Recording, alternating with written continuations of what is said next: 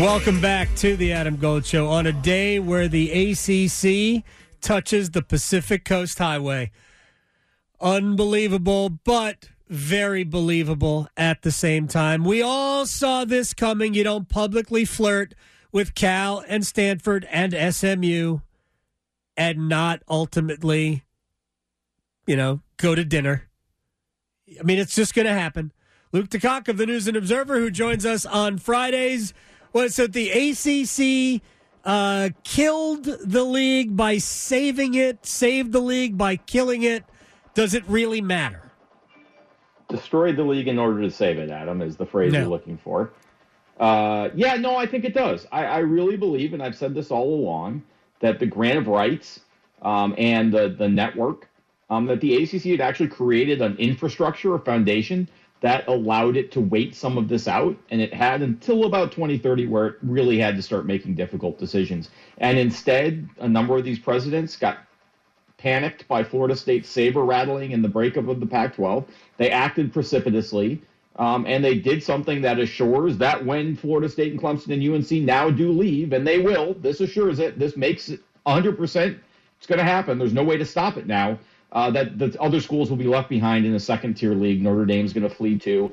Um, it's just the short sightedness of this is just staggering to me. And they talk about hundreds of millions of dollars. It comes to less than four million per school per year. Every public school in the ACC spends in excess of hundred million dollars on athletic. It's tip money. They threw nickels at Randy Woodson until he caved.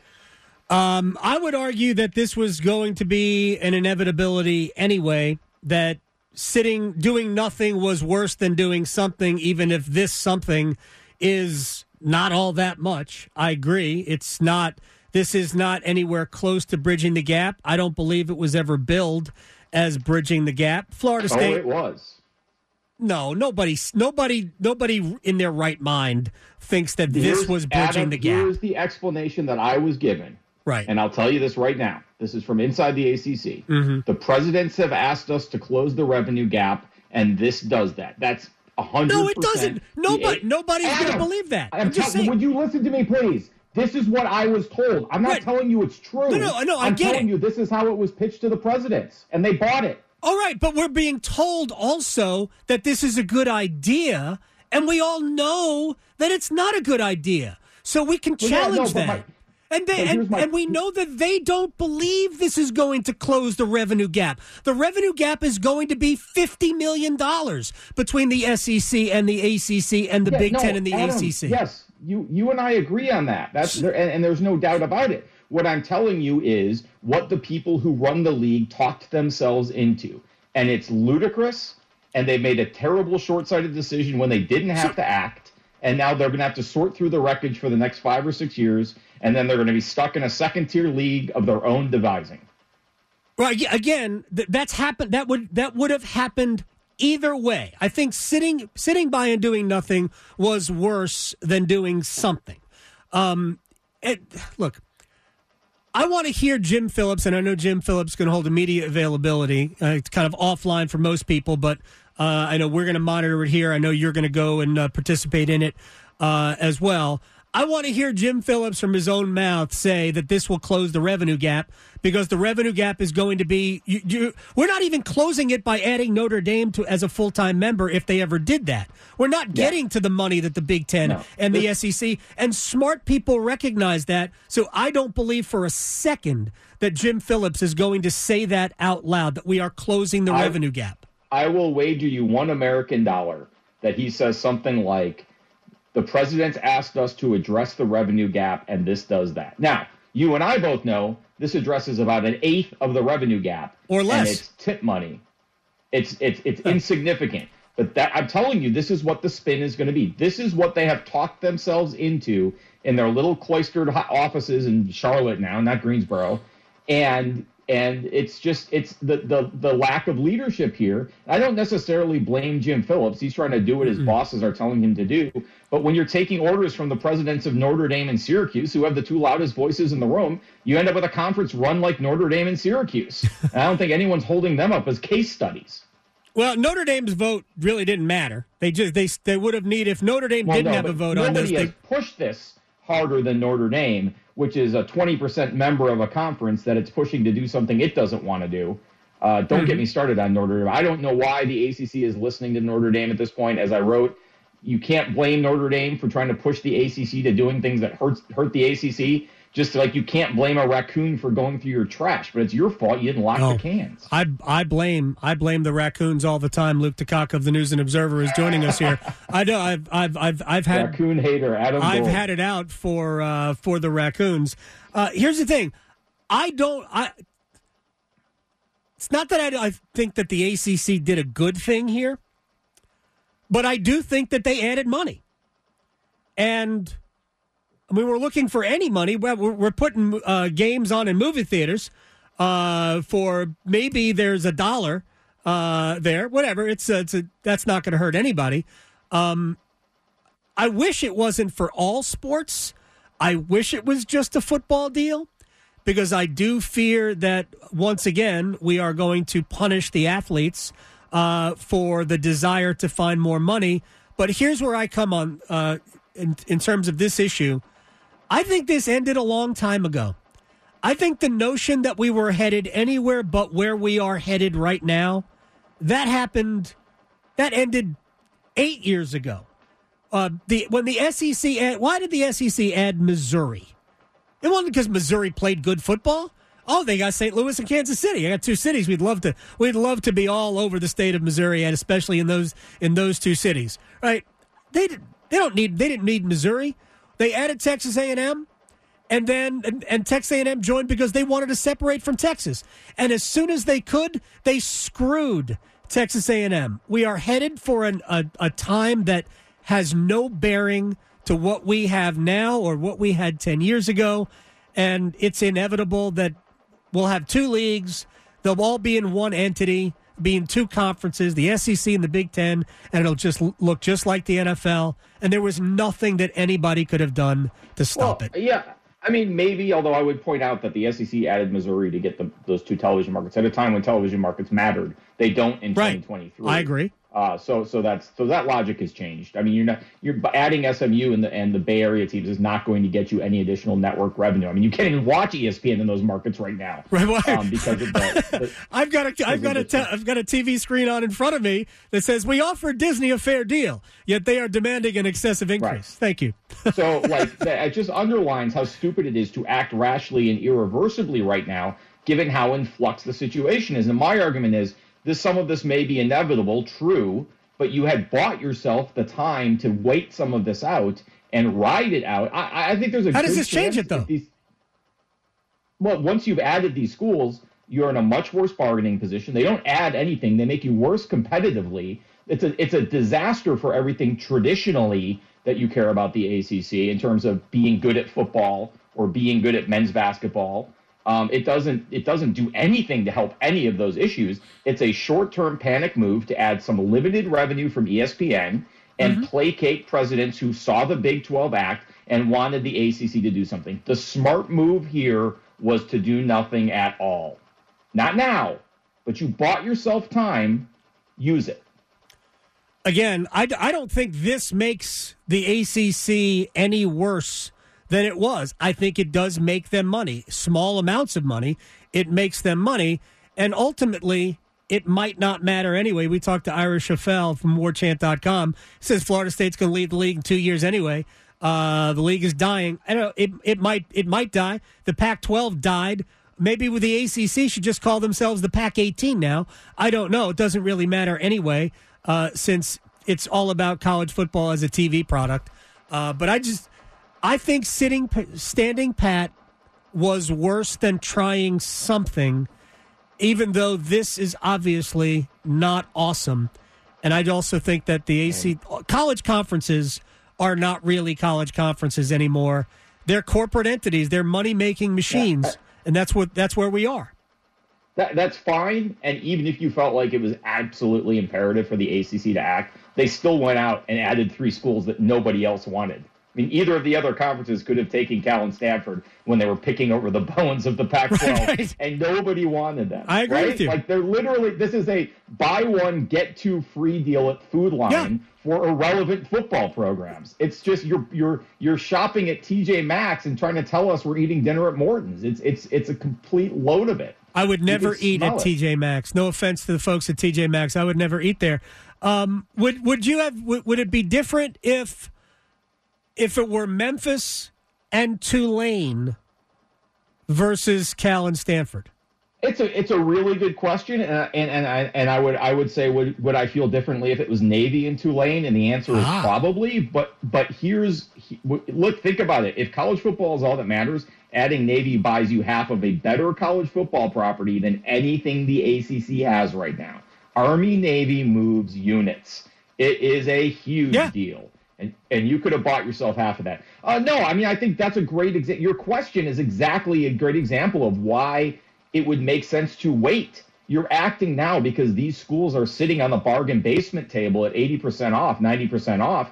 If you use the leverage that you have over the next five to six years, you can make the smart decision and add schools that actually help you. Navy helps you because they bring the Army Navy game. Tulane might help you. I don't think Memphis, but you also might be in a situation in five years where the Big 12 schools are looking to get out, and then you have your pick of them. There's a million options that you foreclose yourself out from by doing this, very, taking this very, it's the ACC's best bad idea, and acting now from a position of weakness hurts you a lot more than waiting and acting from a position of strength would. Something that you, as an Everton supporter, will understand. I think we're headed for a college football world that includes promotion and relegation. By the way, Cal uh, and Stanford are both top 20 institutions, according to U.S. News and World Report.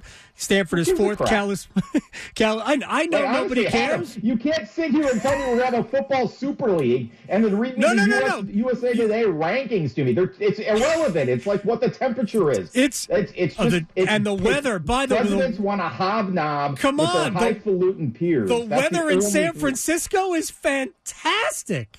All right, you, look it is what it is at this point. Well, Luke DeCock no, of, the, of the News and Observer, man. Uh, talk to you later. All right, I'm gonna go. I'm gonna go see what Jim Phillips says. You may owe me a dollar. I, I will be. I'll write you a check. I am not sure that'll clear. I'll take. No, no, it might for a dollar. I I can cover a dollar. All right. See you All right, Take care. Luke DeCock of the News and Observer here on the Adam Gold Show. Hey, look. At some point, we we have tiebreakers all over sports, right? At some point, Quiz Bowl will be the tiebreaker. Stanford is fourth. This is U.S. News and World Report, not USA Today. Uh, Stanford is fourth. Duke is 10th. Notre Dame in the league, 19th. Cal, 20th. Two top 20 institutions, academic institutions. UVA is 28th. North Carolina is 30th. Wake Forest is 31st. Boston College, 36. Eight of the top 36 schools in the United States, academic institutions in the United States of America. That's what it's all about. It's college sports, isn't it? Yeah, I know. I know. I did that on purpose. The whole thing's a joke. Um, as I said before, I don't even know, and I know Jim Phillips is going to talk uh, in a little bit, and we'll try to uh, cull some things from it and present them to you later. I don't look at this as a good day. And if I were able to talk to Jim Phillips, I would I would ask him how how do you how do you characterize today? Because it doesn't feel like a good day. Did you do something nice for others? Yes, you did. You gave Stanford and Cal as soft a landing as they were going to get. You provided a warm bed for Southern Methodist. It remains to be seen whether or not this makes the ACC better. I don't think anybody can sit here and say definitively that it doesn't. But everybody has their mind made up. And I understand why but I'm not sure that that's the right answer. But I do think that doing nothing was the worst of all the options because I recall being watching the ACC get criticized for doing nothing. So it almost was like you can't win. Could the ACC have added Memphis? Could they added Tulane? Uh, could they have added Navy? Look, I have been advocating for years that Navy be be a member of the league because Navy might be a better conduit to Notre Dame. Anyway, it's just where the whole thing is. Uh, the league got bigger. I don't know it got better. It did create more money, and that would be it would be foolish to deny that. And there's no way that the league is going to try to sell this as gap gap has been bridged because we're all smart enough to know the numbers are public. The gap is too big to bridge just within even if you handed even if you cut the additional money in half between Florida State and Clemson, you have not bridged the gap. One other thing about this, and then we'll do a halftime. The notion that by NC State changing their vote from no to yes. Remember last week in a straw poll, Florida State, Clemson, North Carolina, North Carolina State were all no's. The notion that NC State breaking away from UNC and voting yes was somehow going to, uh, well, NC State's going to be left out when North Carolina leaves, as though it was up to North Carolina. Hey, you can't take us unless you take my friend here. Like, no, it was never up to North Carolina. It will be up to politicians. I don't, I just don't know where we get that mindset. It was not going to be up to the Tar Heels to decide NC State's fate. It was going to be up to the people who either approve or disapprove of these types of things. And honestly, it's always going to be every school for itself, just like it's every conference for itself. Remember what Mike Krzyzewski said yes, uh, two days ago? I think it was two days ago in Chicago. We need leadership. The conference commissioners are are competing against one another. It's exactly what's happening. If you go back over the last several years, every single time the conference commissioners have gotten together to, in theory, band together, remember the alliance? At first opportunity, one will stab the other in the back. Let me, and this is the last thing I'll say about this particular issue. Go back to the pandemic the five conference commissioners met during at the very beginning what to do, what to do, what to do. And they decided let's wait. Let's wait a couple of weeks and see where we are. This is like mid late summer as we're getting into August. Let's just wait. We'll see we'll see where we are in a couple of weeks. They had not made a decision on whether or not to play. And the Big Ten, the next day, we are not playing, figuring they were going to take the high road. And the ACC, the SEC, and the Big 12 all said, hmm, we're going to wait. We might play. We don't know yet. We might play. And the Pac 12, because they do everything the Big Ten wants, or did until they died, the Pac 12, yeah, we're not playing either. Well, the ACC, the SEC, and the Big 12 played. And I'm not saying that was the right decision to play, but they played and they were going to be on TV. And then about mm, eight weeks later, the Big 10 and the Pac 12 were like, yeah, we should play. Because they saw TV dollars leaving. So the Big 10 went from moral high ground. We're going to consider the safety of our athletes to going, huh, those other leagues are making money while we're not. Again, there is no honor among thieves. And that's the way the conferences operate these days.